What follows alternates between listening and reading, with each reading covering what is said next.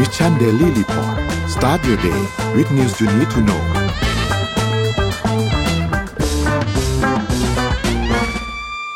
สวัสดีครับยินดีต้อนรับเข้าสู่ Mission Daily Report ประจำวันที่ 14 กุมภาพันธ์ 2566 นะครับ วันนี้คุณอยู่กับพวกเรา 2 คนตอน7โมงถึง8โมงเช้า สวัสดีพี่อ้อมครับ สวัสดีค่ะ ครับ แล้วก็สวัสดีท่านผู้ฟังด้วยนะครับ ในวัน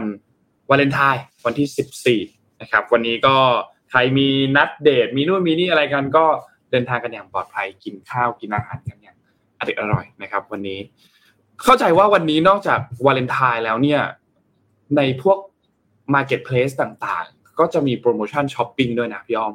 รู้สึกว่าจะมีแบบราคานู่นนี่พอสมควรเหมือนกันนะ ไม่ไม่ไม่น้อยเหมือนกันอะเท่าเท่าเท่าที่แบบเห็นผ่านโปรโมชั่นผ่านฟีด Facebook ผ่านทาง IG อะไรเงี้ยก็มีลดราคานู่นนี่เหมือนกันใครจะช้อปปิ้งอะไรก็เข้าไปดูกันได้นะครับ ดี๋ยววันนี้นนพาไปดูตัวเลขกันก่อนครับ ว่าเป็นยังไงบ้างครับ ไปดูตัวเลขกันครับ ตัวเลขล่าสุดนะครับ ดัชนีเซตบ้านเรานะครับ1,664.89นะครับบวกมา 0.02%นะครับถัดมาครับหุ้นต่างประเทศครับดาวโจนส์ครับบวก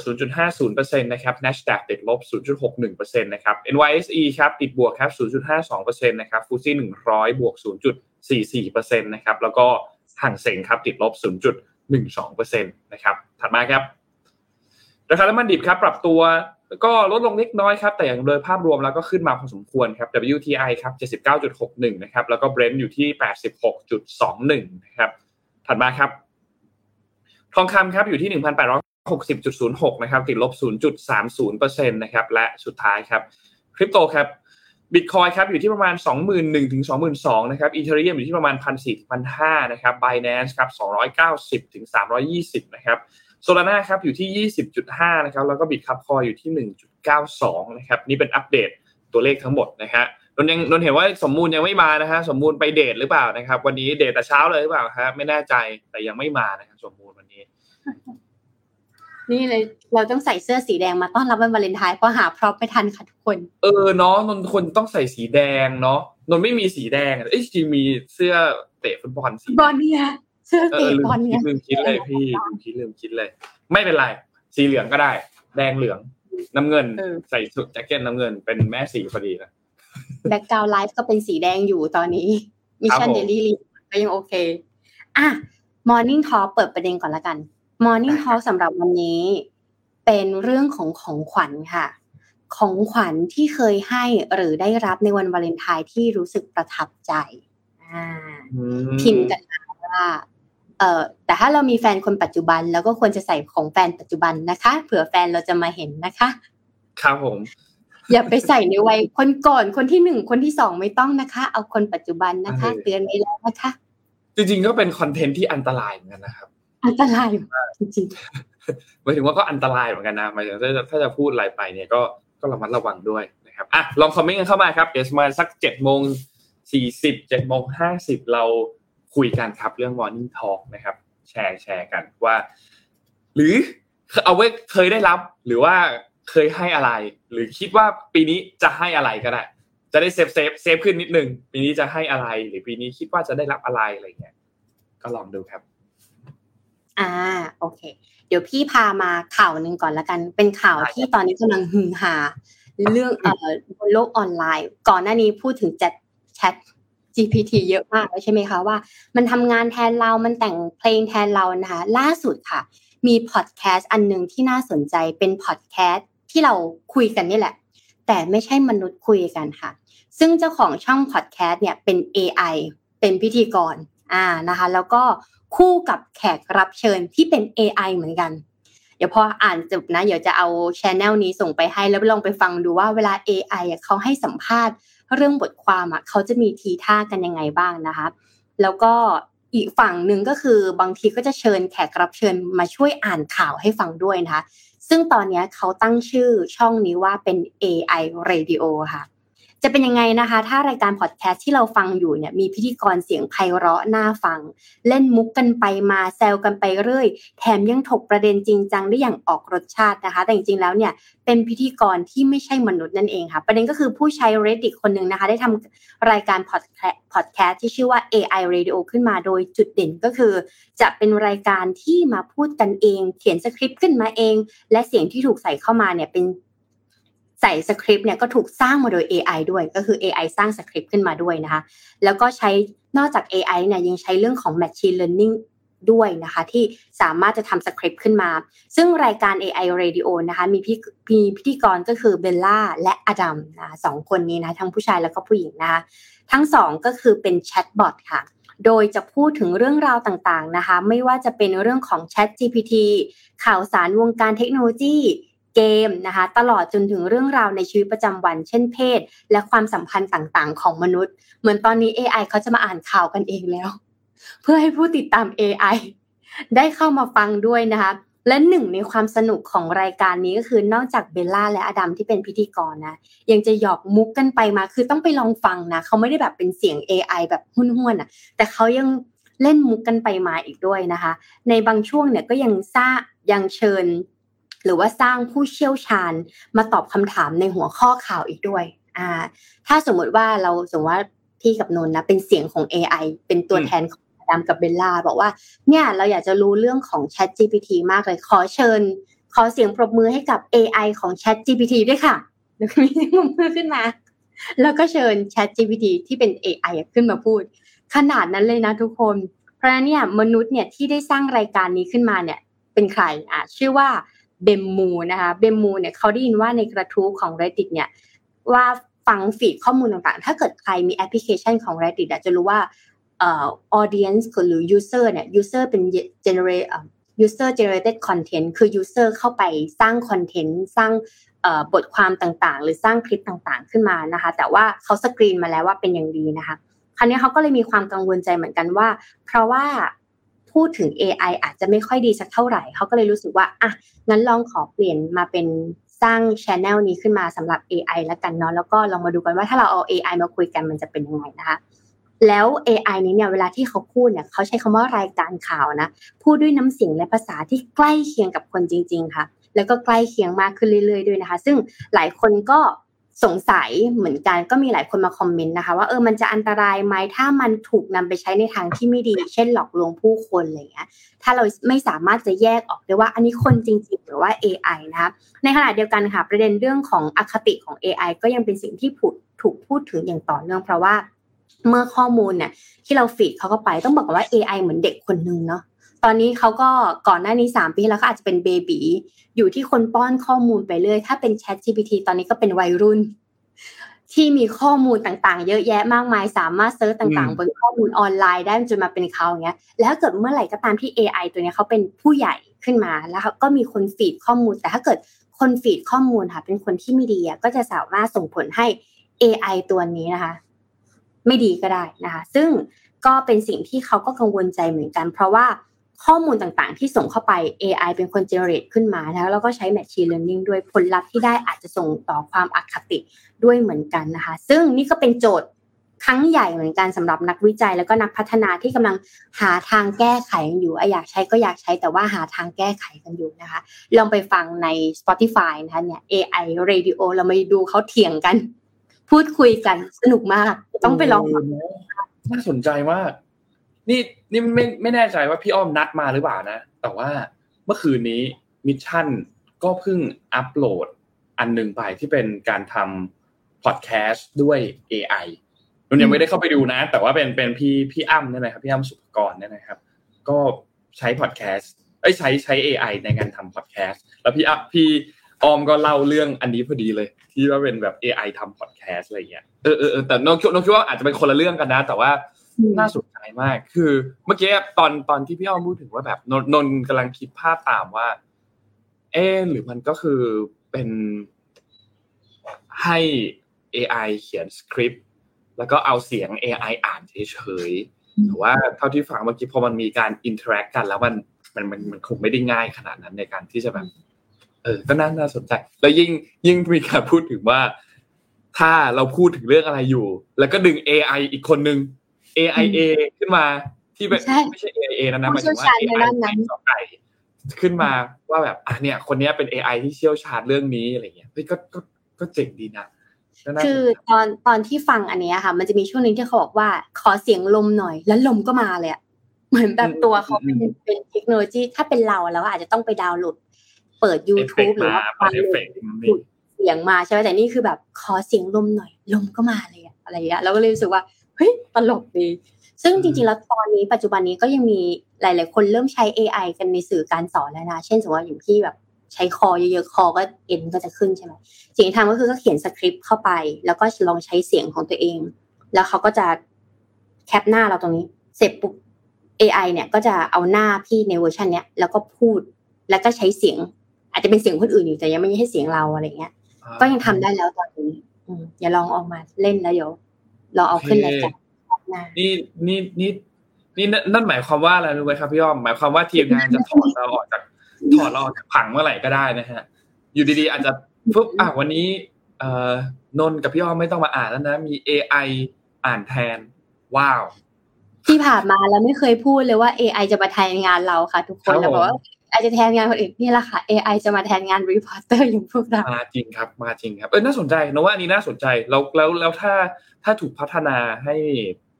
ดีขึ้นเรื่อยๆอะมันดูแบบเหมือนจริงมากขึ้นเหมือนคนมากขึ้นเรื่อยๆโนว่าโนว่าอาจจะเป็นพอดแคสต์หนึ่งที่ดีเลยแหละเพราะมันก็จะได้มันมีการ feed ข้อมูลเข้ามาเยอะอะเพราะฉะนั้นมันก็จะพูดนู่นพูดนี่ในในความเร็วที่เร็วกว่าหมายถึงว่าการ research ข้อมูลก็เร็วกว่าเร็วกว่าเราแน่ เร็วกว่าเราไปนั่งอ่านข่าวแน่เพราะฉะนั้นก็เออน่าสนใจครับน่าสนใจโอเคนนพามา ต่อครับพี่อ้อมไปดูที่อัปเดตเรื่องของตุรกีและซีเรียนิดนึงนะครับว่าณปัจจุบันตอนนี้เป็นยังไงบ้างนะครับ เท่าที่ดูข้อมูลตอนนี้เนี่ยนะครับ ผู้เสียชีวิตตอนนี้เนี่ยรวมกันทั้งตุรกีและที่ซีเรียเนี่ยทะลุ 35,000 รายไปแล้วนะครับ แล้วก็แบ่งเป็นที่ตุรกีเนี่ยประมาณ 29,000 ราย แล้วก็ที่ซีเรียเนี่ยประมาณเกือบเกือบ5,000 รายนะครับ ซึ่งตอนนี้เนี่ยถ้านับ ตามเวลามาก็ประมาณ 1 สัปดาห์เต็มๆแล้วนะครับหลังจากที่เกิดเหตุแผ่นดินไหวรุนแรงขึ้นที่บริเวณตรงนั้นเนี่ยนะครับ และที่สำคัญคือตอนนี้เจ้าหน้าที่เองก็มีพบผู้รอดชีวิตเพิ่มเติมอีกประมาณหนึ่งเหมือนกันนะครับ มีทั้งผู้ใหญ่มีทั้งเด็กนะครับ ซึ่งต้องบอกว่าในบริเวณจุดที่ได้รับผลกระทบมากที่สุดเนี่ยก็คือเมืองอันตาเกีย อันตาเกียเนี่ยจะอยู่ใต้ใต้ของตุรกีนะครับ แล้วก็คือต้องบอกว่านอกจากประเด็นเรื่อง แผ่นดินไหว มีเจ้าหน้าที่กู้ภัยมีคนส่งความช่วยเหลือเข้าไปแล้วเนี่ยเจอปัญหาอีกอันหนึ่งครับ คือปัญหาการปล้นครับพี่อ้อมคือคนคนอาศัยจังหวะตรงเนี้ยที่บางทีร้านค้านู่นนี่ต่างๆ ได้รับความเสียหาย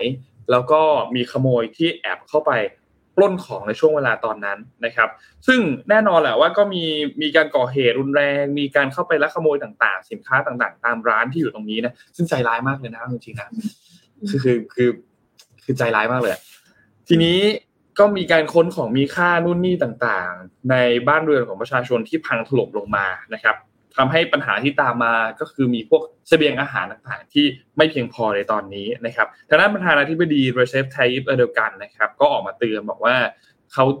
พร้อมที่จะใช้กฎหมายอย่างรุนแรงสำหรับผู้ที่ก่อเหตุ สร้างความไม่สงบตอนนี้คือ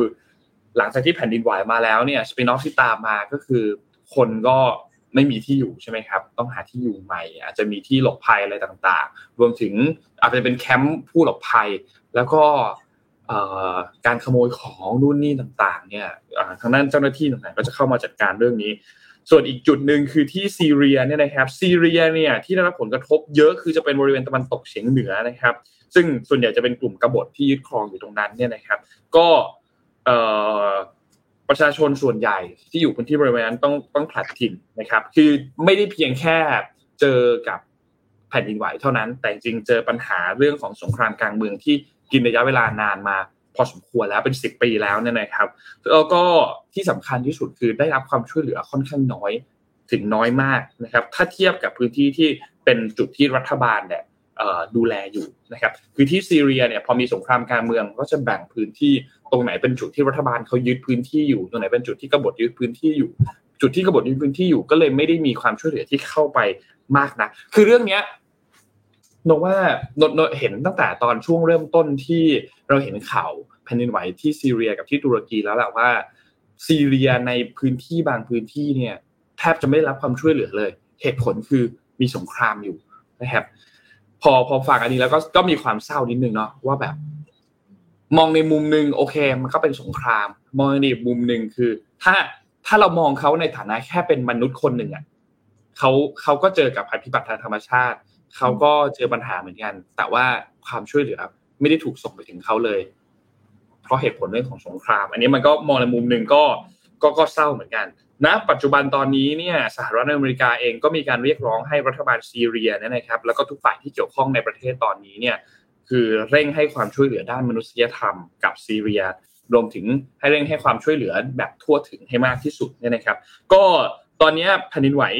หนึ่งสัปดาห์แล้ว หลังจากที่ผ่านมานะครับ เกิดรุนแรงหน้าวันนั้นเนี่ยสองครั้ง แล้วก็มี after shock ที่ตามมามากกว่า 100 ครั้งนะครับ ราะฉะนั้นก็ค่อนข้างน่าเป็นห่วงมากนะครับ ในในในทางตุรกีตอนนี้เนี่ยนะครับ นอกจากที่จะเร่งให้ความช่วยเหลือผู้ที่ยังติดอยู่ในซากปรักหักพังซึ่งยังมีคนที่รอดอยู่นะครับ แม้ว่าจะผ่านไปประมาณสัปดาห์กว่าๆแล้ว ก็ยังมีการพบผู้รอดชีวิตเพิ่มเติมอยู่นะครับ ก็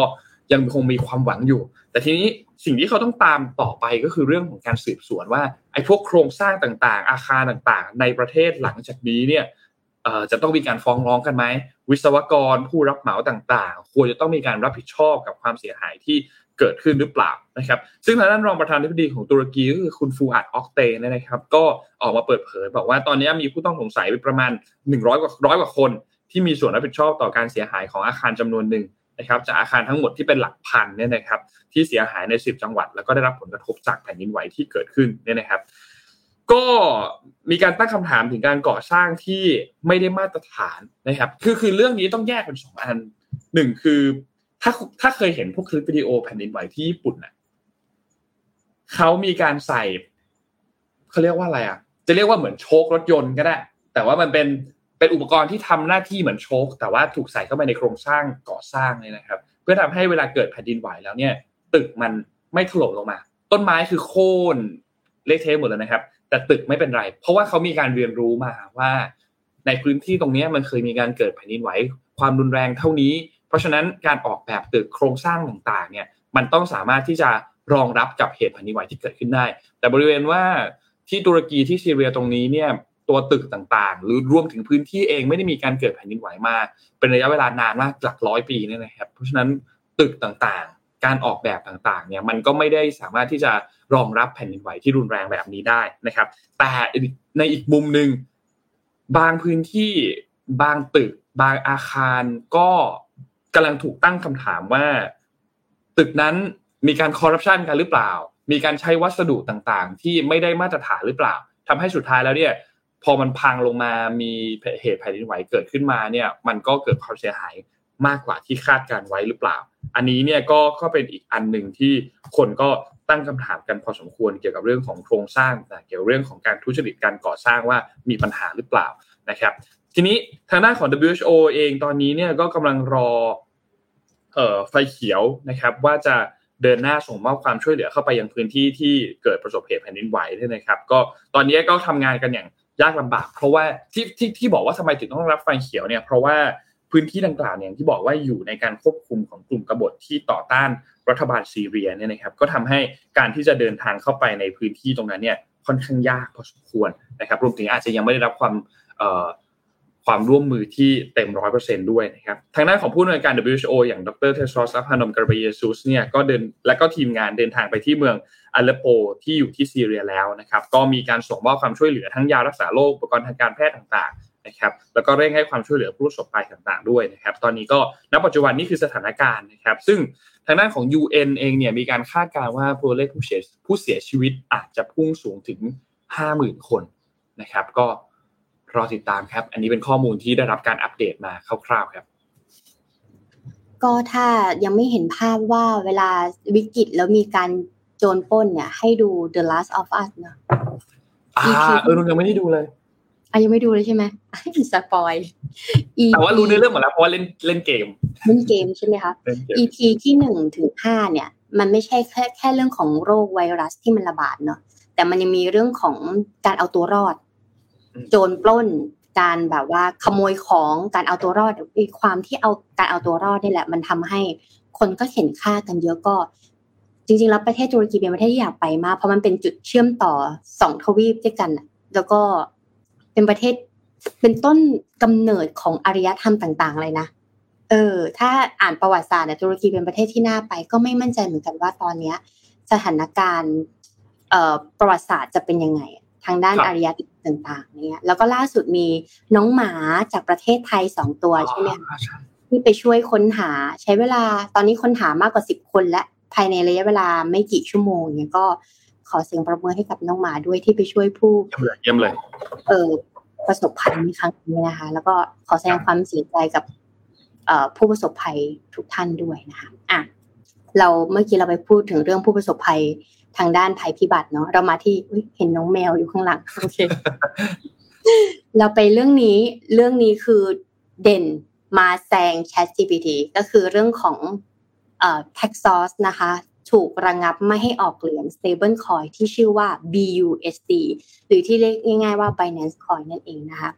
ข่าวใหญ่นะคะจะเทินวงการคริปโตเมื่อวานเลยแล้วกันเมื่อวานเลยนะคะ ก็คือการที่คณะกรรมการกำกับหลักทรัพย์ และตลาดหลักทรัพย์ของสหรัฐอเมริกานะคะ หรือกรตอของสหรัฐนั่นเองค่ะ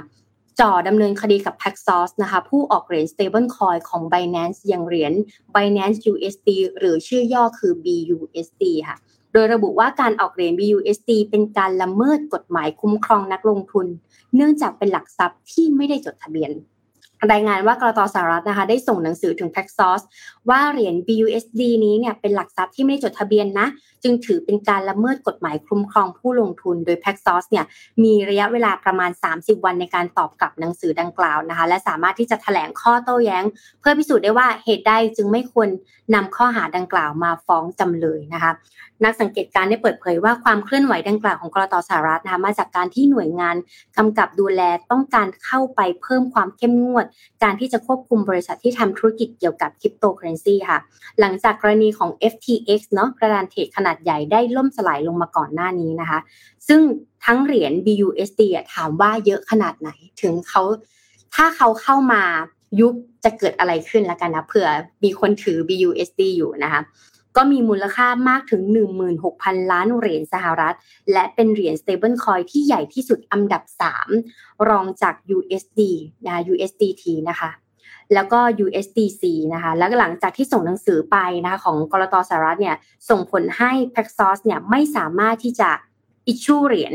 BUSD ได้เพิ่มก็คือไม่สามารถที่จะผลิตเหรียญ BUSD ได้เพิ่มนะคะส่งผลให้เหรียญเนี่ย Binance ของ BNB ของ Binance เนี่ยมีมูลค่าลดลงในรอบ 24 ชั่วโมงมากถึง 7% 24 ชั่วโมง ก่อนหน้านี้จนถึงตอนนี้นะคะ หายไปประมาณ7%นะคะก็ลองติดตามดูว่าสำหรับวงการคริปโตเคอร์เรนซีแบงอาจจะเป็นอีกหนึ่งสาเหตุที่วันนี้หรือเมื่อวานstat ของบิตคอยน์คริปโตเคอร์เรนซีวันนี้มันเลยแดงหมดเลยอืมอย่ามาลุ้นกันว่า stat พรุ่งนี้จะเป็นยังไงนะคะ อันนี้คือข่าวคริปโตเคอร์เรนซีนะขอมาข่าวที่การเงินประเทศไทยกันบ้างก็ไม่ได้แบบขนาดถึงพี่เป็กแต่ว่าเป็นสิ่งที่ทุกคนจะต้องเตรียมตัวนะ เพราะว่า ธนาคารแห่งประเทศไทยนะคะ เตรียมให้แอปธนาคาร ยืนยันตัวตนเพิ่มเมื่อทำธุรกรรมเกินกำหนดนะคะ เพราะว่าลดความเสียหายเมื่อเกิดเหตุหลอกลวง เมื่อประมาณเดือนช่วงเนี้ยมิจฉาชีพนะคะ มาอีกแล้ว มาในรูปแบบแบบแฮกและล่าสุดเหมือน เหมือนใครที่ใช้อักเคาของ t ิ k t o k อย่างเงี้ยค่ะ แล้วก็ซื้อแอดโฆษณาของ t ิ k t o k นะฝั่งของฝั่งที่เป็นเจ้าของกิจการทำธุรกิจเกี่ยวกับ t ิ k t o k เวลาที่เขาซื้อแอดโฆษณาเนี่ยใครที่มีบัญชีอักเคาในนี้เนี่ยถูกแฮกไปเยอะค่ะบัญชีที่ผูกพ่วงกับอักเคานี้นะคะ แต่ว่าอันนี้เนี่ยขอไปดูข้อมูลเพิ่มเติมแต่ว่าเบื้องต้นเนี่ยมีคนโพสต์ใน Facebook ค่อนข้างเยอะเหมือนกันว่าเออทำบัญชี แล้วเอาบัญชีเนี้ยเป็นของ Facebook บัญชีเนี้ยของ TikTok แต่บัญชีเนี้ยของ TikTok อะโดนเอาเงินไปโดยที่ไม่ต้องขอ OTP ค่ะดังนั้นเนี่ย ทางธนาคารแห่งประเทศไทยนะคะ ก็เลยเตรียมตัวเรื่องนี้นะโดยคุณสิริธิดาพนมวันนายุทธยานะคะ ผู้ช่วยว่าการสายนโยบายระบบการชำระเงินและเทคโนโลยีทางการเงินเนี่ยธนาคารแห่งประเทศไทยระบุว่าทางธนาคารแห่งประเทศไทยเนี่ยเตรียมให้ธนาคารยืนยันตัวตนผู้ใช้เพิ่มเติม หากการใช้งานเข้าข่าย เช่น การโอนเงินเป็นจำนวนมาก โอนเงินความถี่สูง มีการปรับเพิ่มวงเงิน โดยแอปธนาคารจะต้องยืนยันตัวตนลูกค้าผ่านมาตรการ biometric อีกครั้งหนึ่งค่ะ ไม่ใช่ทำแค่ครั้งเดียวอาจจะต้องทำทุกครั้งนะคะ ทุกวันนี้เนี่ยแอปธนาคารหลายธนาคารแห่งทุกแห่งนะคะแม้จะมีการกำหนดวงเงินในการทำธุรกรรมแบบต่างๆ แต่ก็สามารถปรับเปลี่ยนวงเงินได้โดยใช้พินสำหรับการเข้าแอปธนาคารแล้วก็ SMS ใช่ไหมคะเพื่อยืนยันตัวตนเท่านั้นทำให้กรณีแอปดูดเงินต่างๆ นั้นเนี่ยไม่สามารถใช้วงเงินในแอปเพื่อปก พื่อป้องกันคนร้ายได้นะคะเพราะว่าถ้าหากคนร้ายเนี่ยหลอกเหยื่อให้ติดตั้งแอปสำเร็จ ก็สามารถอ่าน SMS เพื่อนำ OTP ไปขยายวงเงินได้อยู่ดี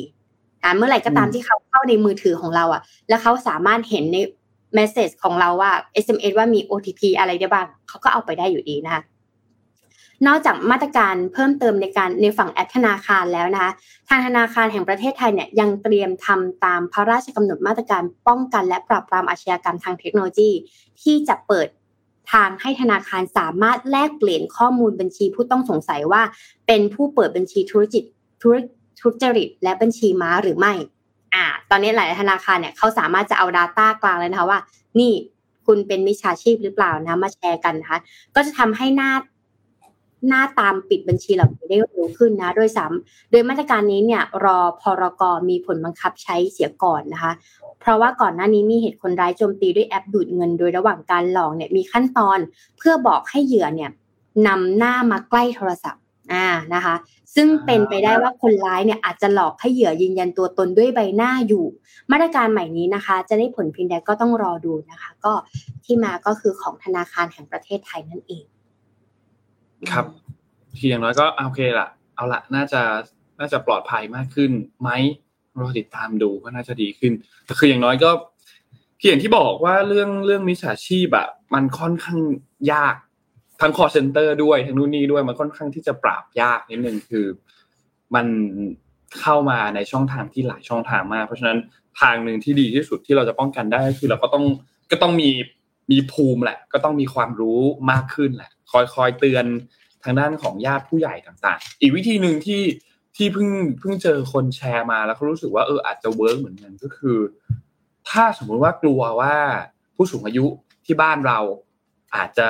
มีปัญหาเจอเรื่องแบบผู้ผู้ที่มิจฉาชีพผู้ไม่หวังดีเนี่ยมาหลอกเอาเงินนู่นนี่ต่างๆไอ้วิธีหนึ่งที่ที่น่าสนใจก็คือแอปพลิเคชันธนาคารที่อยู่ในโทรศัพท์เขาอะลบไปให้หมดเลย บางทีเขาไม่ได้ใช้อยู่แล้ว เพราะว่าส่วนใหญ่อย่างคุณตาคุณยายนนท์อย่างเงี้ยก็ไม่ได้มีแอปในโทรศัพท์ เวลาเขาจะทำธุรกรรมอะไรก็จะไปที่ธนาคาร ซึ่งคนส่วนใหญ่ในในเจนนั้นอาจจะทำแบบนั้นแล้วกัน ก็ก็อาจจะเป็นอีกทางเรื่องหนึ่งที่ช่วยได้ประมาณหนึ่งเหมือนกันนะหากว่าเขาเขาไม่ได้ระวังเรื่องนี้นะครับ ทีนี้เดี๋ยวนนพาไปข่าว อ่าเดี๋ยวนะจริงๆอยากเล่าเรื่อง ฮอกวอตส์มากเลยพี่อ้อม แต่เดี๋ยวขอขอพาไปข่าว PR อันหนึ่งก่อนแล้วเดี๋ยวจะพาไปที่ฮอกวอตส์ดีไหมครับนนพาไปที่เมื่อกี้พี่อ้อมพูดถึงเรื่องของธนาคารแห่งประเทศไทยนิดนึงนะครับนนพามาพูดถึงข่าวนี้ครับเกี่ยวกับเรื่องของใครที่กำลังมองหาบัญชีเงินฝากประจำดอกเบี้ยสูงนะครับ วันนี้ก็จะมาแนะนำผลิตภัณฑ์ทางการเงินจาก SCB มาฝากกันนะครับ คือธนาคารไทยพาณิชย์เนี่ยก็มีการขานรับกับตัวนโยบายของ ภาครัฐเนี่ยนะครับที่มีการปรับขึ้นดอกเบี้ยบัญชีเงินฝากประจำเพื่อให้สอดคล้องกับการปรับอัตราดอกเบี้ยนโยบายของธนาคารแห่งประเทศไทยนะครับหรือว่าทปทเนี่ยนะครับเพื่อเป็นการสนับสนุนและก็ส่งเสริมการออมเงินให้ประชาชนเนี่ยได้รับประโยชน์จากอัตราดอกเบี้ยขาขึ้นนะครับก็มีการส่งบัญชีเงินฝากประจำดอกเบี้ยสูงโดนใจ เอาใจคนรักการออมนะครับที่ดอกเบี้ยสูงถึง 1.65%ต่อปีนะครับแล้วก็เปิดบัญชีขั้นต่ำเพียงแค่ 1,000 บาทเท่านั้น นะครับฝากได้ไม่จำกัด และที่สำคัญคือเลือกระยะเวลาการฝากเงินได้ตามใจด้วย ไม่ว่าจะเป็นสั้นกลางยาวนะครับก็สามารถวางใจกับผลตอบแทนด้วยดอกเบี้ยที่แน่นอนตามกำหนดระยะเวลาที่เลือกฝากนะครับแล้วก็มั่นใจในความปลอดภัยได้เลยด้วยความคุ้มครองจากสถาบันคุ้มครองเงินฝากตามจำนวนที่กำหนดไว้ตามกฎหมายนะครับลูกค้าสามารถเปิดได้เองเลยครับง่ายง่ายมากๆผ่านตัว แอปพลิเคชัน SCB Easy นะครับ แล้วก็เปิดแบบหรือจะเปิดแบบมีสมุดคู่ฝากที่สาขาธนาคารไทยพาณิชย์ทั่วประเทศก็ได้เช่นเดียวกันนะครับ ตั้งแต่วันนี้เป็นต้นไปเลยนะครับ โดยจะมีเลือกระยะเวลา 3 ระยะเวลาด้วยกันนะครับ อันแรกครับคือฝากประจำ9เดือนนะครับ ดอกเบี้ย 1.05%ต่อปีนะครับ ก็จะไปเปิดได้ที่สาขาของธนาคารทั่วประเทศเลยนะครับ แบบที่ 2 คือฝากประจำ12 เดือนนะครับ ดอกเบี้ย 1.15%ต่อปีนะครับ อันนี้ ได้ทั้ง2แบบเลย จะเปิดผ่านทางแแอป SCB Easy หรือจะเปิดไปที่สมุดคู่ฝากตามสาขาของธนาคารทั่วประเทศก็ได้เช่นเดียวกันนะครับ และสุดท้ายคือแบบ 36 เดือนนะครับ ฝากประจำ36 เดือนนะครับ ก็รับดอกเบี้ยสูงถึง 1.65%ต่อปีนะครับ อันนี้ก็เช่นเดียวกันครับ เปิดทั้งผ่านแอปได้ หรือจะไปที่สาขาธนาคารก็ได้นะครับ เพราะฉะนั้นถ้าใครสนใจเนี่ยก็สามารถที่จะไปดูตามลิงก์ที่สมบูรณ์ปักหมุดไว้ตรงนี้ได้เพื่อไปอ่านข้อมูลเพิ่มเติมได้นะครับ ส่วนใครที่ยังไม่ได้มี แอปพลิเคชัน SCB Easy ซึ่งนนเชื่อว่าทุกคนน่าจะมีอยู่แล้วแหละนะครับแต่ถ้าใครยังไม่มีก็สามารถที่จะไปดาวน์โหลดได้ตามลิงก์ของที่สมบูรณ์ปักไว้เช่นเดียวกันนะครับยังไงขอบคุณข้อมูลจาก SCB ครับนี่บางทีเนี่ย เราอาจจะให้ของขวัญด้วยการให้เงินไปออมเพิ่ม เพราะว่าใช่งั้นก็ได้ แต่ละเดือนอาจจะไม่มีเลยต้องไปขอคนอื่นเพื่อมาออมเพิ่ม ครับจริงครับไหนๆก็พูดถึงเรื่องความรักแล้วเดี๋ยวมาที่ Morning Talk กันดีกว่า ว่าได้ได้ได้ของขวัญที่เคยให้หรือได้รับในวาเลนหรือหรือได้รับในวันวาเลนไทน์คืออะไรนะคะสำหรับอ้อมใส่เพิ่มไปด้วยเหมือนกันว่าความทรงจำและให้ทีมงานนะคะ เอาของขวัญที่อ้อมอยากได้มาสำหรับปีนี้ใช้คำว่าอยากได้อะไรอยากได้นะ เออเอาขึ้นมาเลยตอนเด็กๆอะตอนเด็กๆเราอาจจะได้อะไรอะสติกเกอร์หรือเปล่าเวลาอยู่โรงเรียนอะ นี่ใช่ของขวัญมันวาเลนไทน์อะนนท์นนท์คิดว่าคืออะไร เดี๋ยวนะแป๊บนึงนะตอนแรกซูมที่พี่อ้อมตอนแรกที่พี่อ้อมส่งส่งรูปเข้ามานนนึกว่ามันเป็นแบบ เป็นช่อดอกไม้ที่ข้างในเป็นแบบคริสตัลเป็นแบบแก้วแล้วข้างในเป็นแบบเขาเรียกว่าอะไรนะไอ้ที่แก้วแล้วมันเป็นหิมะบอลข้างในอะใช่ปะสีใสอะเออแล้วก็มีแบบหิมะข้างใน เออ แต่ว่าพอดูดีๆปุ๊บเอ๊ะไม่ใช่ไงทุกคนลองดูค่ะว่ามันคืออะไร เป็นช่อหมูกระทะนะฮะเท่คนที่มากขับเฮานี่ต้องรีบเข้ามาดูเลยนะว่าเรากำลังคุยเรื่องอะไรกันอยู่ ครับ อันนี้เห็นมาเมื่อคืนแล้วชอบมากว่าเมื่อคืนเราเลยคิดเลยว่าท่มากเฮ้ยเท่มากมันเป็นไอเดียที่ดีนะ เพราะว่าเมื่อคืนอะ เราเริ่มเห็นถ้าพวกในทวิตเตอร์อะไรเงี้ยอะคนไทยเป็นสายครีเอทีฟจริงๆนะเขาก็จะเริ่มมีไอเดียในเรื่องของการให้ของขวัญวันวาเลนไทน์นะคะสำหรับคู่รักหรือแฟนหรือเพื่อนสนิทละกันเนาะบางคนก็จะเอาอย่างไงรู้ไหม ดอกกุหลาบมันแพง เอาพริกอืมตัดพริก หั่นพริกออกไปเหลือแต่ก้านอะแล้วพอมันเอามาห่อกันอะมันเหมือนดอกกุหลาบเออนะคะ ซึ่งของขวัญวาเลนไทน์นี้สำหรับใครที่ เอ่อแฟนเป็นสายกินนะคะ ก็สามารถจะก๊อปปี้ได้ก็คือเอาหมูกระทะไปแปะเป็นห่อของขวัญเนี่ยแหละค่ะอ่าอ่าสำหรับนนท์น่ะ ที่เคยได้รับสิ่งให้และมีความหมายโอเคโอเคโอเคคือคือส่วนใหญ่วันวาเลนไทน์เนี่ยตอนอยู่ที่โรงเรียนอะไรอย่างเงี้ยเนาะ ก็โรงเรียนโรงเรียนนนเนี่ยช่วงแรกๆก็ไม่มีปัญหาอะไร แต่ว่าช่วงหลังๆคือเหมือนแบบเอ่อพอวันวาเลนไทน์ปุ๊บมันจะมีลานอันหนึ่งพี่อ้อมเขาเรียกว่าที่โรงเรียนนนเขาเรียกว่าลานเขียว มันเป็นลานที่ตึกของมัธยมสองตึกอะมันจะหันหน้าเข้าหากันอย่างนี้เพราะฉะนั้นถ้ามีเหตุการณ์อะไรเกิดขึ้นตรงลานนั้นอะ เด็กๆมตั้งแต่มตึกนั้นมันรู้สึกว่าจะเป็นมมสามถึงมหกอะเขาก็จะมายืนมุงมุงดูกันตรงนั้น ก้มลงมาดูตรงลานที่อยู่ตรงนั้นว่าแบบเฮ้ยมีพี่คนนั้นมีคนนั้นคนนี้ให้ดอกไม้คนนู้นมีของขวัญโน่นนี่อะไรเงี้ยจนสุดท้ายสุดท้ายอาจารย์ปกครอง ปีหนึ่งก็เลยออกกฎมาว่า ห้ามให้ของขวัญ ห้ามให้ดอกไม้ ถ้าออกดอกไม้เข้ามาในโรงเรียน เพราะว่าแบบนนก็ไม่แน่ใจนนจำไม่ได้แล้วว่าเหตุผลของครูตอนนั้นคืออะไรนะครับ แต่ว่าก็ทำให้แบบว่าสีสันอันหนึ่งในวันวาเลนไทน์นั้นอะ มันก็หายไป แต่สุดท้ายแล้วก็จะมีเนี่ยแหละ มีแปะสติกเกอร์บนเสื้อ มีให้ช็อกโกแลตทำเค้กมีให้ดอกไม้อะไรเงี้ย ก็จะมีแบบกิจกรรมตรงนั้นอะ คือถึงถึงจะถูกห้ามอะสุดท้ายมันก็มีอยู่ดี มันก็มีอยู่ดี ก็จะมีคนไปนู่นไปนี่แล้วก็มีมีเพื่อนนนคนหนึ่งไม่พูดชื่อแล้วกัน เดี๋ยวเดี๋ยวมันเขินคือมันให้ของขวัญให้ของขวัญแฟนอยู่ตรงลานเขียวตรงนั้นเลย เคยดูหนังเรื่องไอ้นี่ไหมพี่อ้อม Love Actually Love Actually คือมันเป็นหนังฉากฉากหนึ่งนนนนจำชื่อนักแสดงไม่ได้แล้ว แต่เขาคือคนที่แสดงเป็นริกใน The Walking Dead อะเขาถือป้ายมา แล้วก็ดึงป้าย แล้วก็มีเขียนอยู่ แล้วก็ดึงป้ายออกทีละอันออกทีละอันออกทีละอันอะไรเงี้ยแล้วเพื่อนมันก็ก๊อปอันนั้นมาเลย แต่ว่าเปลี่ยนข้อความข้างใน แล้วก็มามามาทำเป็นเซอร์ไพรส์วาเลนไทน์วันนั้นให้ให้ให้แฟนอะไรอย่างเงี้ยเราคิดว่าคนน่าจะนึกออกหนังเรื่องนั้นอะ ตรงนั้นอะ ในฉากฉากนั้นอะอืมก็ก็ ประมาณเนี้ยครับพี่อ้อมถ้าเป็นของขวัญนะก็จะพูดถึงอยู่ประมาณเนี้ยแหละช็อกโกแลตเค้กดอกไม้อะไรเงี้ย ก็เป็นแบบของคลาสสิกเนาะที่อยู่ที่อยู่ในในวันวาเลนไทน์นะครับอืมแต่ถ้าถามว่าอยากได้อะไรเนี่ยนะถ้าเปลี่ยนคำถามแล้วอยากได้อะไรนะจริงๆแล้วนนว่านนว่าน่าสนใจมากเลย คือคือมุมมองในการแบบให้ของขวัญหรือว่ารับของขวัญหลังจากเนี้ย ของพอพอเราอายุขึ้นมา ประมาณหนึ่งมุมมองก็จะเปลี่ยนไปนิดนึงนนมองว่า บางทีให้เป็นของที่อยากได้แต่พอเดาเองมันยากเหมือนกันนะว่าแบบคนอีกคนจะอยากได้อะไรอะไรเงี้ยบางทีนนก็จะคิดว่า เช่น สมมุติว่าเราตั้งใจจะซื้อของให้แฟนเรางบเท่านี้แล้วก็พาเขาไปเลย ที่ร้านร้านหนึ่งแล้วก็บอกว่าเอออะอยากได้อะไรซื้อเลย อยู่ในงบเท่านี้หรือไปเลือกมาก่อนก็ได้ แล้วเดี๋ยวจะบอกเองว่าเกินงบหรือยังหรือไม่เกินงบอะไรเงี้ยก็เป็นอีกอีกหนึ่งไอเดียสำหรับคนที่คิด ไม่ออกแต่บางคนก็ชอบเซอร์ไพรส์ไงบางคนก็ชอบเออแล้วจะอยู่กันมาหลายปีคบกันมาหลายปีดอกไม้ก็โอเค แต่ว่าถ้ารู้สึกว่าให้ดอกไม้แล้ว รู้สึกมันซ้ำให้เงินก็ได้ค่ะ ครับผม ซื้อกองทุนให้เลย ซื้อหุ้นให้เลยอะไรอย่างงี้ให้เป็นเป็นคริปโตก็ได้ค่ะ เออครับผมก็ได้ค่ะยังได้อยู่เป็นหนึ่งเป็นอีกหนึ่งทางเลือกที่ดี หรือถ้าเรารู้สึกว่าเราอยากจะร่วมบุญไปด้วยกัน ก็ให้ของขวัญด้วยซองพระป่าหรือซองกระถินทำบุญจะไปไปเวนั้นก็ได้ ไปเวนั้นก็ได้อะไหนๆมาเรื่องความรักเราพูดถึงเรื่องอิโมชันอลเนาะการที่เราอยากให้การที่เราเอ่อมีความที่เราอยากจะให้ด้วยความรักใช่ไหมคะแต่เรามาคุยกันเรื่องสถิติดีกว่า ว่าปีนี้จะเป็นยังไงสำหรับผลสำรวจมุมมองของคนไทยที่มีต่อวันวาเลนไทน์และความรักแล้วกันเนาะ จริงๆแล้วเนี่ยวันนี้เป็นวันวาเลนไทน์นะคะ ก็คาดการว่าจะมีความคึกคักอย่างที่นนบอกนะว่า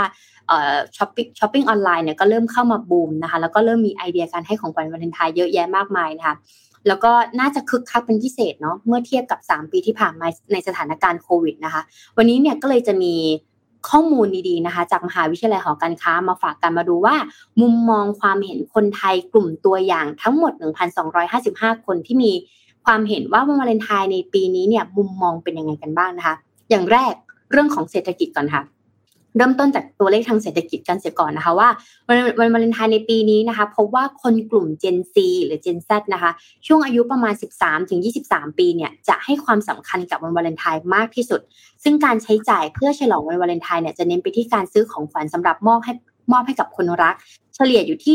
1,100 บาทต่อคน อ่าเนี่ยตัวเลขขึ้นมาแล้วนะคะ และมีการทานข้าวนอกบ้าน ซื้อดอกไม้ไปดูหนังไปบ้านแฟนนะคะที่มีมูลค่าการใช้จ่ายเพิ่มขึ้นจากปีที่แล้วด้วยนะทั้งนี้เนี่ยโดยรวมคาดการณ์ว่าจะมีการใช้จ่ายคนละ 1,848 บาท เพิ่มขึ้นจากปีที่แล้ว ก็คืออยู่ที่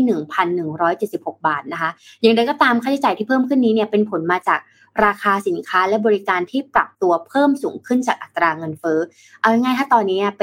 ร้านทำผมหลายๆที่ก็ขึ้นราคาแล้ว เสื้อผ้าก็ขึ้นราคาแล้ว ค่าอาหารก็ขึ้นราคาแล้วนะคะ โดยคาดการว่าวาเลนไทน์ปีนี้เนี่ยจะมีเม็ดเงินสะพัดในช่วงวาเลนไทน์เนี่ยอยู่ที่ 2,389 ล้านบาท ขยายตัวประมาณ 15.50 จุดห้าศูนย์เปอร์เซ็นเลยนะ ขึ้นมาสิบห้าเปอร์เซ็นต์นะเกิดสิบหกเปอร์เซ็นต์นะเมื่อเทียบกับปีที่แล้ว เป็นการขยายตัวครั้งแรกในรอบห้าปีหลังจากเศรษฐกิจชะลอตัวในปีสองห้าหกสองจากสงครามการค้าแล้วก็จากเรื่องของโควิดด้วยนะคะ ความรู้สึกล่ะ เมื่อกี้ไปเรื่องที่ตัวเลขนะความรู้สึก นอกจากนี้เนี่ยสำหรับบรรยากาศวันวาเลนไทน์ปีนี้นะคะ พบว่าส่วนใหญ่ 48.1%มองว่าเหมือนเดิมนะคะ ในขณะที่ 29.1%มองว่าคึกคักกว่าเดิม เพราะมีสถานที่เที่ยวมากขึ้น คาดหวังว่าเศรษฐกิจจะดีขึ้น และผู้ปกครองไม่อยู่เป็นไทยเนาะผู้ปกครองไม่อยู่นะ ส่วนอีก 22.8%มองว่าคึกคักน้อยกว่าเดิม เพราะว่าสินค้าแพงขึ้นแล้วก็เศรษฐกิจแย่ลงค่ะสำหรับมุมมองความคิดนะคะ ส่วนความคิดเห็นเนี่ยก็มีคำพูดที่ว่า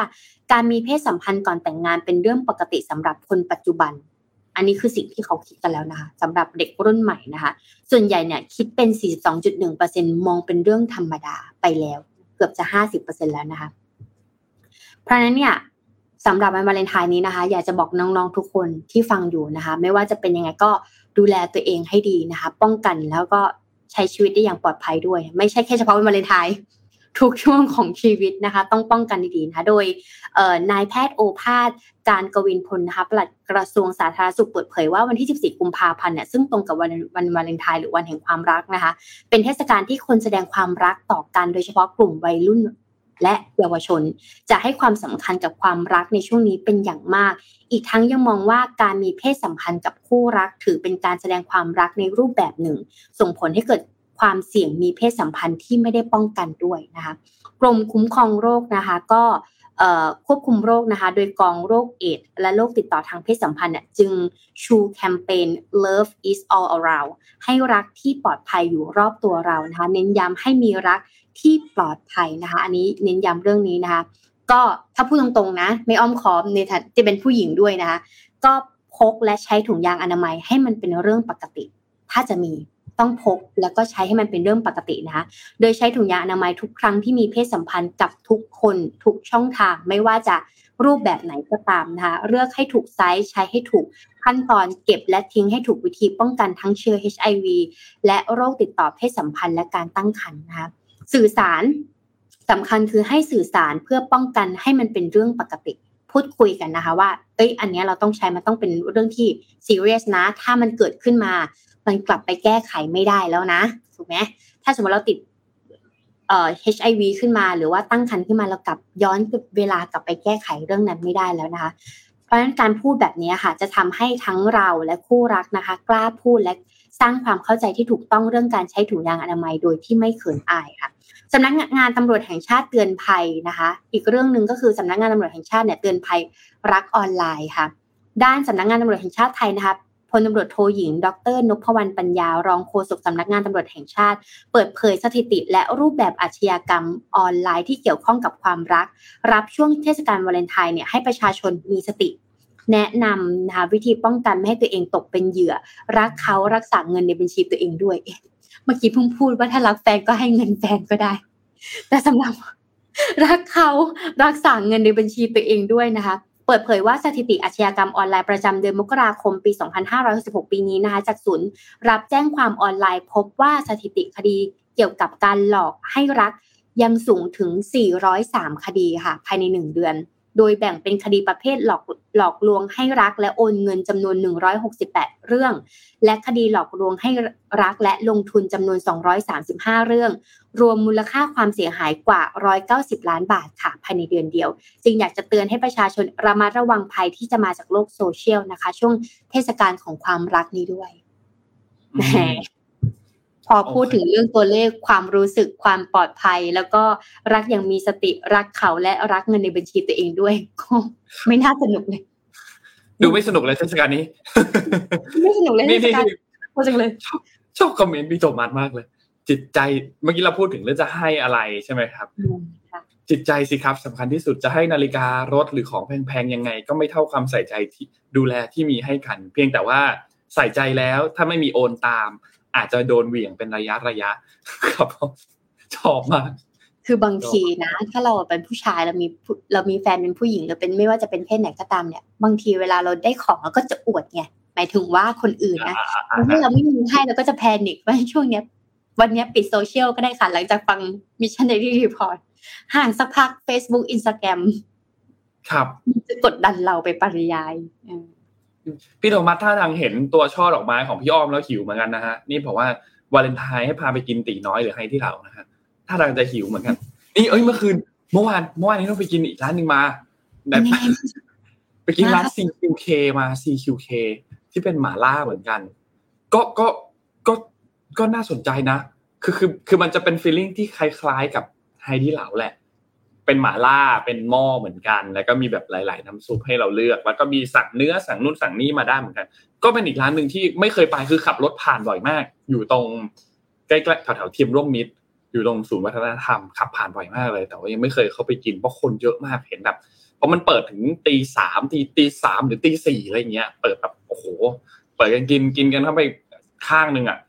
ก็ก็ก็น่าสนใจเหมือนกัน แต่ว่าอร่อยครับ อันนี้ก็เป็นอีกร้านหนึ่งที่อร่อย feeling จะคล้ายๆกับไหตี่เหลาใครที่ชอบกินไหตี่เหลาหนูคิดว่าลองไปกิน CQK ได้ให้ความรู้สึกคล้าย ๆ กัน แล้วก็ไปลองดูแล้วกันว่าชอบอันไหนมากกว่ากันนะครับ ที่แบบว่าเปิดดึกๆเนาะหลังๆเนี่ยหมาล่าเนี่ยคนไทยนิยมกันมากแล้วล่าสุดเนาะจำชื่อร้านไม่ได้ แต่ว่าจำปกติจำชื่อไว้แต่จำว่าจำได้ว่าจอจานสักอย่างนี่แหละ เขาจะทำเป็นเมนูหมาล่า แต่ว่าเป็นการเสิร์ฟแบบสายพาน ครับ อืมปกติแล้วเวลาป็นเราสายพานเหมือนแบบซูชิสายพานอย่างเงี้ยเหรอใช่ปกติเรากินซูชิใช่ไหมเราก็จะนั่งอยู่กับที่ แล้วเราก็จะมีสายนี่พานี่นนี่โปรดิวเซอร์โปรดิวเซอร์ไวมากพอเป็นเรื่องของกินโปรดิวเซอร์ไวมากเลยฮะโปรดิวเซอร์บอกว่าจินดาจินดาจินดาเร็วจริงโปรดิวเซอร์ไวมากโปรดิวเซอร์ไวๆมาเพกราะฉะนั้นแล้วเนี่ย เรานั่งอยู่เฉยๆอะเรานั่งอยู่ที่โต๊ะของเราแล้วก็จะมีหม้อเล็กๆของเราอะซึ่งหม้อเล็กๆเราสามารถแบ่งได้เป็นสองน้ำ หาแบ่งได้เป็นสองน้ำได้แล้วก็สายพานก็จะวิ่งวิ่งอาหารมาแล้วก็ใส่กินแล้วคิดเป็นไม้บางที่คิดเป็นไม้บางที่คิดเป็นจานก็สะดวกสบายดีเหมือนแบบว่าตอบสนองสำหรับคนที่ไปคนเดียว หรือไปแค่แค่คนแต่เคยได้ยินว่าต่อแถวนานมากร้านเนี้ย เคยได้ยินว่าต่อแถวนานมากมีเพื่อนไปรู้สึกว่าแบบโอ้โหต่อแถวกันเป็นแบบ เป็นชั่วโมงเหมือนกันอะไรอย่างเงี้ยนี่เราจะไปของกินกันจริงๆใช่ไหมครับ เราไม่อยู่แน่ยาวนะฮะถ้าไปพูดเรื่องของกินนี่ช่อยาดอวกนะไม้ชาบูเนี่ย อะเออนนท์บอกยาวว่าเลจะยเคยไปเล่นเกม ไปเลยนนท์อืมอะรอต่อเดี๋ยวนะเดี๋ยวนะเดี๋ยวนะพี่ออมส่งมาอย่างนี้ลืมเปิดเลยยังไม่ได้เปิดยังไม่ได้เปิดแป๊บนึงของช่วงนี้ทุกคนน่าจะ Hogwarts Legacy อะฟรีใช่เต็มไปหมดเลยค่ะ คือ Hogwarts Legacy เนี่ย ลงลงในแพลตฟอร์ม เข้าใจว่าลง PC คือนนท์เล่นใน PC แล้วก็ PS5 เนี่ยลงแล้ว แล้วก็ Xbox แล้วก็รวมถึงจะมีลงในตัวชื่ออะไรนะ Nintendo Switch ในช่วงน่าจะเดือนกรกฎาคมก็จะลง Nintendo Switch ด้วย คือเกมเนี้ย คือคือต้องบอกว่าเกม Harry Potter อะมันมีออกมาเยอะมากแล้วก่อนหน้าเนี้ย แต่มันก็จะอิงกันกับหนังนั่นแหละ เนื้อเรื่องก็จะคล้ายๆหนัง บางภาคก็จะเป็นแบบเนื้อเรื่องเยอะหน่อย มีแบบสอนนู่นสอนนี่พาไปดูตรงนั้นพาไปดูตรงนี้ บางภาคอย่างภาคเอ่อภาคสุดท้ายเลยเนี่ย ที่เป็นภาคภาคเจ็ดภาคสองเนี่ย มันมันเป็นเกมยิงเลยพี่อ้อม เป็นเกมยิงเหมือนเหมือนเล่น Call of Duty เลย แต่ว่าเปลี่ยนจากยิงปืนเป็นยิงเวทแทน แล้วเหมือนเกมยิงเลย เป็นยิงแบบยิงแบบยิงเลยอะถ้าลองลองไปหาแบบ เอ่อเกมในฉากฉากของเกมภาคนั้นเนี่ยจะเหมือนแบบเหมือนเกมยิงเลย ทีนี้ทีนี้เกมเนี้ยตัว Hogwarts Legacy อันนี้เนี่ย ต้องบอกว่ามันมีความแบบเอาละครับหมอนหมอนข้างร้องละนี่ไงมีความ Open มี World ตัวละครในในเกมด้วยคือแมวใช่มีมีความ open world นิดนึง ไม่นิดอะก็ค่อนข้างเยอะแหละคือสามารถที่จะไปสำรวจ ตรงนั้นตรงนี้ได้มี side quest มีทำภารกิจนู้นทำภารกิจนี้มีเลือกบ้านได้มีนู่นมีนี่อะไรเงี้ย ก็ก็เจ๋งดีครับ เป็นอีกเกมหนึ่งที่นนท์ต้องบอกว่า ดีกว่าที่เราคิดไว้ตอนแรก คือเราเห็นแล้วแหละว่าอะกำลังจะมี Hogwarts Legacy มา แต่ว่าเกมมันทำออกมาได้ดีมากกว่าที่เราคาดไว้เหมือนกัน ที่สำคัญคือทำลายไม่มียอดออผู้เล่นพร้อมกันใน Steam เนี่ยนะครับในที่อยู่ในแพลตฟอร์ม PC เนี่ยพร้อมกัน 8 0 0แสนคนนะครับหลังจากที่วางจำหน่ายมาประมาณ 2 วันเท่านั้นเองนะครับซึ่งเป็นสถิติที่ที่ต้องบอกว่าน่าสนใจมากสำหรับสถิติตัวนี้เนี่ยนะครับ คือ เกมที่ก่อนหน้านี้เขาเล่นกันเยอะๆ พร้อม ๆ กันเนี่ย เคยมีเกมอันหนึ่งเป็นรองที่ที่ฮอกวอตส์เลกาซี่ยังเป็นรองอยู่เนี่ยก็คือไซเบอร์พัง2077อันนั้นอะ เคยครองแชมป์สถิติคนเล่นคนเล่นพร้อมกัน1ล้าน5หมื่น4,388คนนะครับ เล่นพร้อมกัน แต่ว่าฮอกวอตส์ตอนนี้ยังอยู่ที่ประมาณ8แสนกว่า9แสนกว่าอยู่นะครับ ก็ ก็คิดว่ามีความเป็นไปได้นะ ว่าจะทำลายสถิติ รวมถึงจริง ๆ แล้วก่อนหน้านี้เนี่ยกระแสต่างๆ เนี่ยคือ มันมีกระแสพอสมควร ทั้งทั้งในแง่ดีและไม่ดีแล้วกัน ในแง่ดีคนก็บอกว่าเออมันเป็นเกมที่ทำออกมาได้ดีกว่าที่คาดคาดไว้ ซึ่งนนท์เล่นเองนนท์เล่นอยู่นะ ยังเล่นไม่จบก็กำลังเล่นอยู่เหมือนกันเล่นเรื่อยๆวันละนิดวันละหน่อยเล่นกับนั่งเล่นกับแฟนเนี่ยให้แฟนนั่งเล่นแล้วเราก็นั่งดูฉากไหนที่มันยากมากเราก็ช่วยแฟนเล่นอะไรเงี้ย ก็ก็ยังเป็นอีกเกมหนึ่งที่แบบเออเออก็สนุกดีแล้วภาพมันสวย แล้วมันเป็นฮอกวอตส์อะคือคือพี่อ้อมเคยดูแฮร์รี่พอตเตอร์ใช่ไหมนึกว่าหลายๆคนในในคอมเมนต์ชอบแฮร์รี่พอตเตอร์มากเพราะมันแบบโตมากับวัยเด็กของเราอะเนาะคือมันเราเราโตมากับหนังเรื่องนี้อะไรเงี้ย หลายๆคนก็จะแบบ เอ้ย ตอนเราดูหนังอะเราอยากจะไปห้องเนี้ย เราอยากจะไปดูตรงเนี้ย เราอยากจะไปดูแบบส่วนนี้ของฮอกวอตส์อะไรเงี้ยแต่ว่าอืมพอเรามาเล่นเกมอะมันสามารถที่จะเดินไปดูตรงนั้นได้อะอืม สามารถจะเข้าไปสำรวจตรงนั้นได้ เข้าไปดูว่าเออตรงนี้มันมีอะไรตรงนั้นมันมีอะไรอะไรเงี้ยก็อืมก็เป็นอีกเกมหนึ่งที่แบบเออเออเจ๋ง แต่ว่าโอเคอันเนี้ยเนี่ยอย่างอย่างอย่างเพจเกมถูกบอกด้วยนนท์ชอบเพจนี้มากเลยนะเวลาเกมถูกบอกด้วยหรือเกมฟรีเนี่ยเขาก็จะมาบอกว่าแบบเออมีโหลดเกมฟรีได้แบบแบบถูกลิขสิทธิ์เนี่ยตรงไหนบ้างอะไรเงี้ยแพลตฟอร์มนี้แพลตฟอร์มนั้นแจกอะไรเงี้ยก็บอกว่าเออถ้าสเปคไม่ไม่ไหวเนี่ยก็อย่าฝืนเพราะว่าภาพมันจะเป็นแบบนี้ เออภาพมันเป็นแบบทุกคนภาพมันจะแบบ เฮ้ยนี่คือใครนะนี่คือใครนะอะไรอย่างเงี้ยเออเออเออเออแต่ว่าแต่ว่าดีพี่อ้อมนนท์ว่าเกมเนี้ยคือดีเลยแหละ ถ้าถ้าถ้าถ้าเทียบกันกับแฮร์รี่พอตเตอร์ภาคก่อนๆนะ อันนี้ก็เป็นอีกอันหนึ่งที่ดี แต่กระแสด้านลบก็มีเหมือนกัน เพราะว่าก็มีกระแสด้านลบเกี่ยวกับเรื่องของเอ่อคนที่ทำเนื้อเรื่องเนาะคือคือคือ Hogwarts Legacy เนี่ย J.K. Rowling ไม่ไม่ได้แต่งไม่ได้ทำวางเนื้อเรื่องนะ แค่เอาโครงเรื่องของแฮร์รี่พอตเตอร์เนี่ยเข้ามา แล้วก็มีผู้พัฒนาเกม มีทีมผู้พัฒนาเกมต่างๆ เพราะฉะนั้นเรื่องนี้มันแยกกันสองอัน คือเข้าใจว่า เอ่อไอตัวอันเนี้ยแม้ว่าจะขายดีมากขึ้นเนี่ย มันก็ไม่ได้ทำให้ JK ได้เงินเพิ่มขึ้นมากขนาดนั้น เพราะเข้าใจว่าตัวดีลต่างๆ เนี่ยมาจากการที่เขาทำสัญญาเหมือนเป็นซื้อขาดเลย ก็คือถ้าจะใช้โครงเรื่องของแฮร์รี่พอตเตอร์ปุ๊บ จ่ายเงินค่าลิขสิทธิ์เข้ามา เท่านี้เลย เพราะว่าคนเขียนเองเนี่ยก็ยังไม่แน่ใจเหมือนกันว่าเขาเขาเกมนี้มันจะขายดีไหมเกมนี้จะรับความนิยมไหมรวมถึงอาจจะมีกระแสที่ไม่ดีแต่เกี่ยวกับเรื่องของ trans ด้วยนะครับ ว่า J.K. Rowling ดูจะมีมีกระแสออกมาว่า anti เกี่ยวกับเรื่องของคนข้ามเพศนะครับ ก็ก็มีประเด็นอันหนึ่งเหมือนกันที่ทำให้โยงไปถึงเอ่อ caster ที่อยู่ในบ้านเราเกมเมอร์ที่อยู่ในบ้านเราทั้ง Bay Riffer เองทั้ง Heartrocker เอง Bay Riffer เองก็มีออกออกมาพูดถึงว่าจะมีการฟ้องร้องรวมถึง Heartrocker เองก็จะมีการฟ้องร้องเหมือนกันนะครับก็เป็นประเด็นที่ถูกวิพากษ์วิจารณ์กันพอสมควรเหมือนกันเกี่ยวกับเรื่องของการเล่นเกมนี้ ก็ทำให้เกมนี้ก็เลยอยู่ในกระแสเข้าไปอีกย่อมคือคนก็ให้ความสนใจจากเดิมที่อาจจะไม่ได้ให้ความสนใจมากขนาดนั้น ก็ยิ่งให้ความสนใจเพิ่มเข้าไปอีกนะครับแม้ว่าจะเจอดราม่าที่ค่อนข้างหนัก พอสมควรนะครับก็ก็น่าสนใจครับ รอติดตามดูว่าจะทำลายสถิติต่างๆ อย่างของไซเบอร์พังได้ไหมอย่างของตัวพับจีได้ไหม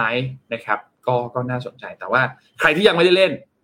แนะนำนนแนะนำนะว่าเออเกมนี้เป็นอีกเกมหนึ่งที่นี่อยากกลับบ้านมากเลยเนี่ยตอนเนี้ยเพราะว่าถ้ากลับบ้านไปคอมเราสเปคดีอะเราจะได้ไปเล่นเกมนี้แต่ตอนนี้ยังไม่ได้กลับบ้านเลยนะแต่ว่า ครับผมคือถ้าถ้าแต่ว่าไปดูรีวิวต่างๆ เนี่ย เราจะได้เลือกตัวอวตารของเรา เราอยากจะเป็นเพศอะไรแบบไหนแล้วเราก็ทำควิส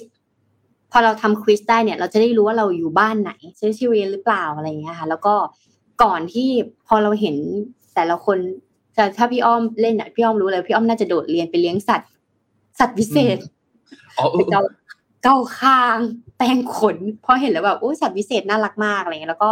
แล้วก็มันมี quest ต่างๆ ให้ทำมี mission ต่างๆ แต่ว่าเห็นด้วยว่าภาพสวยมากนะคะ แล้วก็พอดีพี่โทมัสแชร์มาน่าสนใจมากเลย สิงหไกรภพขวานฟ้าหน้าดำสี่ยอดกุมารถ้าเอามาทำเกมจะสู้ฮอกวอตส์ได้ไหม น่าจะได้นะ เพิ่มน้าผีไปด้วยน้าผีอยู่ season ไหนเนี่ย น่าจะอยู่ทุกเรื่อง สมัยก่อนที่เราดูเอ่อหนังตอนช่องเจ็ดตอนเช้าเช้าๆใช่ไหมคะ เราก็จะมีหนังหนังเหล่านี้ออกมาแล้วเราจะนึกถึงน้าผีไง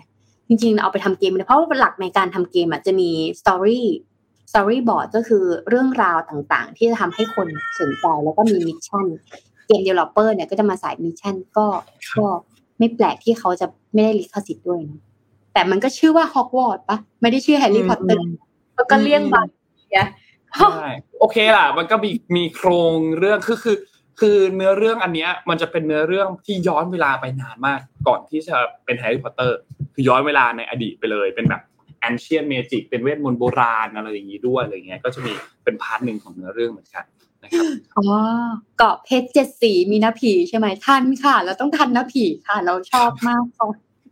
ไม่ทันนี่พี่โทมัสพี่พี่โทมัสรู้สึกจะโม้เยอะนะครับ วันนี้โม้เกี่ยวกับลิเวอร์พูลเยอะนะฮะเมื่อคืนนี้ลิเวอร์พูลชนะเมื่อ Merseyside derby ไปชนะเอเวอร์ตันไปสองศูนย์เปิดบ้านชนะเอเวอร์ตันไปสองศูนย์ก็ก็ดีใจด้วย JK ไม่ใช่ JK Rowling นะครับ แต่เป็น JK Jürgen Klopp ผู้จัดการทีมหงแดงนะครับตอนแรกก็แบบคิดอยู่ ใช่คนเดียวกันหรือเปล่าอะเอาใจช่วยครับ ตอนนี้ต้องเอาใจช่วยแฟนลิเวอร์พูลครับ รวมถึงเอาใจช่วยสเปอร์ด้วยเพิ่งโดนมา เพิ่งโดนเลสเตอร์ซิตี้ถล่มมา4-1นะครับ ก็เละเทะเหมือนกันนะครับ รอสัปดาห์นี้ครับสัปดาห์นี้เป็นบอล UEFA Champions League บอลยุโรปครับพี่อ้อมไทยข่าวประชาสัมพันธ์ไหมครับอ่าใช่ค่ะ มีข่าวประชาสัมพันธ์สัมพันธ์นะคะก็คือเอ่อ NT Metro Service นะคะ เสริมกลยุทธ์ให้ทีมขายเจาะตลาดกรุงเทพและปริมณฑลตอบโจทย์แก่ลูกค้ายุคดิจิตอลค่ะ ก็ล่าสุดนะคะ NT ก็ได้ผนึกกำลังทีมเซลล์นะคะ เกาะ กลุ่มเจาะกลุ่มกรุงเทพนะคะ แล้วก็มีปริมณฑลด้วยจัดโดยการจัดประชุมเชิงปฏิบัติการค่ะ จะทำแผนการขายอย่างมีประสิทธิภาพนะคะ ในปี 2566 ค่ะ โดยจัดมานะคะก็คือวันที่ 11 มกราคมที่ผ่านมา โดยได้รับเกียรตินะคะ จากอาจารย์ธเนศตั้งเจริญมั่งคงนะะผู้เชี่ยวชาญด้านการวางกลยุทธ์การขายการตลาด และการพัฒนาศักยภาพทีมขายอย่างเป็นระบบ เพื่อมาเสริมทับความรู้ทางด้านการขายและการบริการให้มีประสิทธิภาพมากขึ้น เพื่อเพิ่มความเชื่อมั่น ในการบริการที่ตอบโจทย์แก่ลูกค้ายุคดิจิตอลค่ะ ซึ่งเราต้องก็ต้องบอกก่อนนะว่าเวลาที่เราทำธุรกิจเนี่ยเราก็ต้องให้ความสำคัญกับพนักงาน โดยเฉพาะทีมขาย เพราะว่าถ้าเกิดทีมขาย ไม่ทำงานนะคะ ไม่มีความรู้ไม่มีความรู้ในเรื่องการปิดการขายหรือการขยายตลาดเนี่ยธุรกิจก็ไม่สามารถจะไปต่อได้นะคะดังนั้นเนี่ยสำหรับ NT Service Metro Service นะคะก็เลยให้ความสำคัญในเรื่องนี้นะคะพนักงานขายเนี่ยก็เลยเป็นกำลังสำคัญที่ใกล้ชิดกับลูกค้ามากที่สุดในการมาใช้บริการนะคะเป็นอย่างมาก ลูกค้าเนี่ยก็จะสามารถตัดสินใจใช้บริการผลิตภัณฑ์ หรือไม่นั้นเนี่ยก็จะเกิดความ จากการช่วยเหลือนะคะของพนักงานที่มีต่อลูกค้าได้นะเพราะฉะนั้นเนี่ยพนักงานขายที่มีความเชี่ยวชาญจะคอยให้ความรู้เป็นที่ปรึกษาเกี่ยวกับผลิตภัณฑ์ที่เหมาะสมนะคะการดูแลหลังการขายกับลูกค้าก็เลยสำคัญด้วย แต่ด้วยการเปลี่ยนแปลงพฤติกรรมอย่างรวดเร็วของลูกค้าในปัจจุบันเนี่ยทำให้การบริการแบบเดิมอาจจะไม่เพียงพอค่ะ การที่พนักงานขายเนี่ยได้เข้าร่วมประชุมเชิงปฏิบัติการ และก็จัดทำแผนการขายอย่างมีประสิทธิภาพในปีนี้นะคะ ก็ได้รับความรู้และพัฒนาต่าง ความรู้และทักษะต่างๆนะคะมาพัฒนาทางด้านการขายและการบริการที่มีประสิทธิภาพมากขึ้น ก็เพื่อที่จะเสิร์ฟสิ่งดีๆนะคะ ให้กับลูกค้าให้ลูกค้าเนี่ยได้บริการที่ดีที่สุดประสบการณ์ที่ดีที่สุดจาก NT ค่ะ โดยสำหรับผู้ที่สนใจนะคะ ขอคำปรึกษาหรือสอบถามข้อมูลเกี่ยวกับสินค้าและบริการจาก NT Metro Service นะคะ ก็สามารถติดต่อได้ที่เฟซบุ๊กนะคะเพจแล้วก็ช็อปต่างๆ ได้อย่าให้สมมูลเนี่ยขึ้นรายละเอียดด้วยนะคะ อันไหนๆก็ยังอยู่ยังวันวันวาเลนไทน์เมื่อวานพี่อ้อมได้คอนเทนต์หนึ่งที่น่าสนใจมากๆ เวลาเราแต่งงานอะมันจะจบแล้วแหละอีกไม่กี่นาที เวลาเราแต่งงาน เราควรจะให้สินสอดเท่าไหร่ ประเด็นเนี้ย เป็นประเด็นที่พูดถึงเยอะมากนะ ถ้าสมัยก่อนเรื่องการแต่งงานต้องมีสินสอดใช่ไหมจนมันมีธุรกิจการให้เช่าสินสอดอะเออ เกิดขึ้นมา เช่น สมมติว่าแบบเราอาจจะไม่มีเงินค่าสินสอดประมาณ ล้านหนึ่งเราอาจจะไม่มีแต่มันมีบริการให้เช่าสินสอดได้ คิดเป็นรายชั่วโมง ชั่วโมงละกี่บาทก็ว่าไปนะคะเพราะฉะนั้นเนี่ยล่าสุดเนี่ยการที่เราจะแต่งงานสินสอดเกิดได้ก็ต่อเมื่อแต่งงานใช่ไหมคะแต่งงานเกิดได้ก็ต่อเมื่อคนสองคนอยากจะใช้ชีวิตร่วมกัน เกิดจากความรักใช่ไหมคะดังนั้นเนี่ยล่าสุดค่ะ เว็บไซต์คำนวณสินสอดนะคะ ถ้าแม่ยายบอกไม่ยุติธรรมโชว์ให้ดูเลยว่าตัวเลขนี้คิดมาแล้ว ส่วนใหญ่สินสอดมาจากทางไหน มาจากทางแม่ยายนะคะ แต่ว่าให้คิดขำๆนะ ไม่ต้องแบบไปจริงจังอะไรมากนะคะ แล้วเขาโชว์จากอะไรนะคะ จากที่เห็นในภาพจะมีฝั่งฝ่ายชาย ฝ่ายหญิงและฝ่ายชายนะคะ โดยเขาเนี่ยจะคำนวณรายได้ต่อเดือนนะคะ ว่าฝ่ายหญิงรายได้เท่าไหร่ และฝ่ายชายรายได้เท่าไหร่นะคะ ระยะการทำงานที่ผ่านมากี่ปีนะคะ แล้วก็ใส่ข้อมูลไปเพิ่มไม่ว่าจะเป็นเรื่องของรายได้ต่อเดือน อายุการทำงานฐานะครอบครัว ประมาณไหนนะคะ สถานที่อยู่อาศัยอยู่ในกรุงเทพมหานครหรือว่าจังหวัดอื่น ๆนะคะ แล้วก็ระดับการศึกษาของทั้งสองฝ่าย พร้อมกับระดับค่านิยมของครอบค่านิยมของครอบครัวนะคะ ซึ่งค่านิยมของครอบครัวเนี่ยเขาจะเป็นการลูดสกอร์ไปว่า รักแท้แบบไม่ต้องแคร์สื่อ ถ้ารักแท้แบบไม่ต้องแคร์สื่อคือไม่ต้องจ่ายสินสอดเยอะไงอ่ารูดจากซ้ายไปขวานะแต่ว่าถ้าแบบหน้าใหญ่ใจปั้มอ่าเพราะบางทีเรื่องสินสอด ความหน้าใหญ่ใจปั้มเนี่ยไม่มีถึงขนาดไปเช่ามาหรืออะไรเงี้ยนั้นหน้าใหญ่ใจปั้มก็สำคัญลากไปค่ะ มันก็จะมีคะแนนจากศูนย์ถึงสามนะคะ แล้วก็กดคำนวณเป็นอันเสร็จสิ้น ซึ่งมันก็จะขึ้นมาเลยค่ะว่า มูลค่าสินสอดที่ควรจะให้น้อยสุดถึงมากสุดเลนละประมาณเท่าไหร่นะคะ ซึ่งอย่างที่โชว์เนี่ยก็คำนวณประมาณ ค่าสินสอด 3 2 8 9 0 0 บาท จนถึง 7 3 8 0 0 บาท ก็คืออันนี้น่าจะเป็นรายได้เดือนละ 35,000ใช่ไหมต่อเดือนค่ะ แต่ ทั้งนี้ทั้งนั้นนะคะ อย่าลืมหมายเหตุด้วยนะคะว่าโปรแกรมนี้ไม่ได้อ้างอิงจากกฎเกณฑ์ใดๆทั้งสิ้น ใช้เพื่อช่วยประกอบการตัดสินใจเท่านั้น เป็นสูตรคำนวณที่คิดขึ้นมาเองนะคะโดยการประเมินประมาณเงินที่เก็บพึงจะมีประกอบกับกำลังสนับสนุนของครอบครัวรวมถึงปัจจัยค่านิยมของครอบครัวด้วยนะเพราะฉะนั้นเนี่ยถ้าลองใช้เว็บแล้วเรียบร้อยก็พิจารณาด้วยว่าโอเคไหมนะคะ น้อยไปไหมมากไปไหม หรือไม่ต้องมีก็ได้ไม่ต้องหน้าใหญ่ใจปั้มก็ได้นะคะ เพราะว่า การแต่งงานมันแค่จุดเริ่มต้นเนาะนี่เราชอบปอลอมากเลยคือ อย่าเริ่มต้นชีวิตคู่ด้วยกันเป็นหนี้อ่าอันนี้น่าสนใจ ใช่ค่ะ เพราะว่าเริ่มมานี่เป็นหนี้ก็ความหน้าใหญ่ใจปั้มมันมีผลจริงๆนะความหน้าใหญ่ใจปั้มเนี่ยมันทำให้เราต้อง ใช้จ่ายแบบสุรุ่ยสุร่ายอะไม่ว่าจะเป็นอะไม่ใช่แค่เรื่องขึ้นโดยโดยใช่เหตุบางทีอาจจะไม่จำเป็นหรือเปล่าอะไรเงี้ยโดยใช่เหตุนะแล้วก็อีกอันนึงอีกอันนึงพอเห็นเห็นข่าวเนี้ย เรานึกถึงสัปดาห์ที่ผ่านมาก็มีแชร์เว็บไซต์อันนึงเหมือนกันที่มาช่วยคิดให้ว่า เวลาไปงานแต่งงานไปงานแสดงความยินดีต่างๆ หรือไปแม้แต่งานศพต่างๆ เนี่ย จะต้องใส่ซองให้เท่าไหร่ บางทีเราก็นึกไม่ออกว่าจะต้องใส่ซองเท่าไหร่เขาก็คล้ายๆนี้เหมือนกันมีใส่ว่าคนนี้สนิทไหมเป็นงานอะไร เรามีรายได้ต่อเดือนเดือนละเท่าไหร่เราจะใส่เงินเท่าไหร่อะไรเงี้ยก็ก็ก็ก็มีเว็บไซต์แบบนั้นเหมือนกัน ซึ่งก็นึกว่าก็ก็ช่วยเหลือได้ดีนะคือคือก็เป็นอีกหนึ่งเว็บไซต์ที่แบบเอออย่างน้อยเราก็จะพอ คือบางทีอะมันนึกไม่ออกว่าควรจะต้องใส่เท่าไหร่ แต่พอมีคนมาแบบประมาณให้ว่าแบบ เออ น่าจะประมาณเท่านี้อะไรเงี้ย จะได้กะถูกว่าถ้าจำเป็นจริงๆ ที่จะต้องใส่ซองนู้นนี่ต่างๆเนี่ยต้องใส่ประมาณเท่าไหร่อะไรเงี้ยก็ช่วยเหลือได้พอสมควรเหมือนกันแล้วก็มีเนี่ยมีที่คอมเมนต์มาแชร์กันว่าเคยอ่านที่มาของสินสอดว่าจริงๆแล้วจุดประสงค์ของสินสอดคือการวัด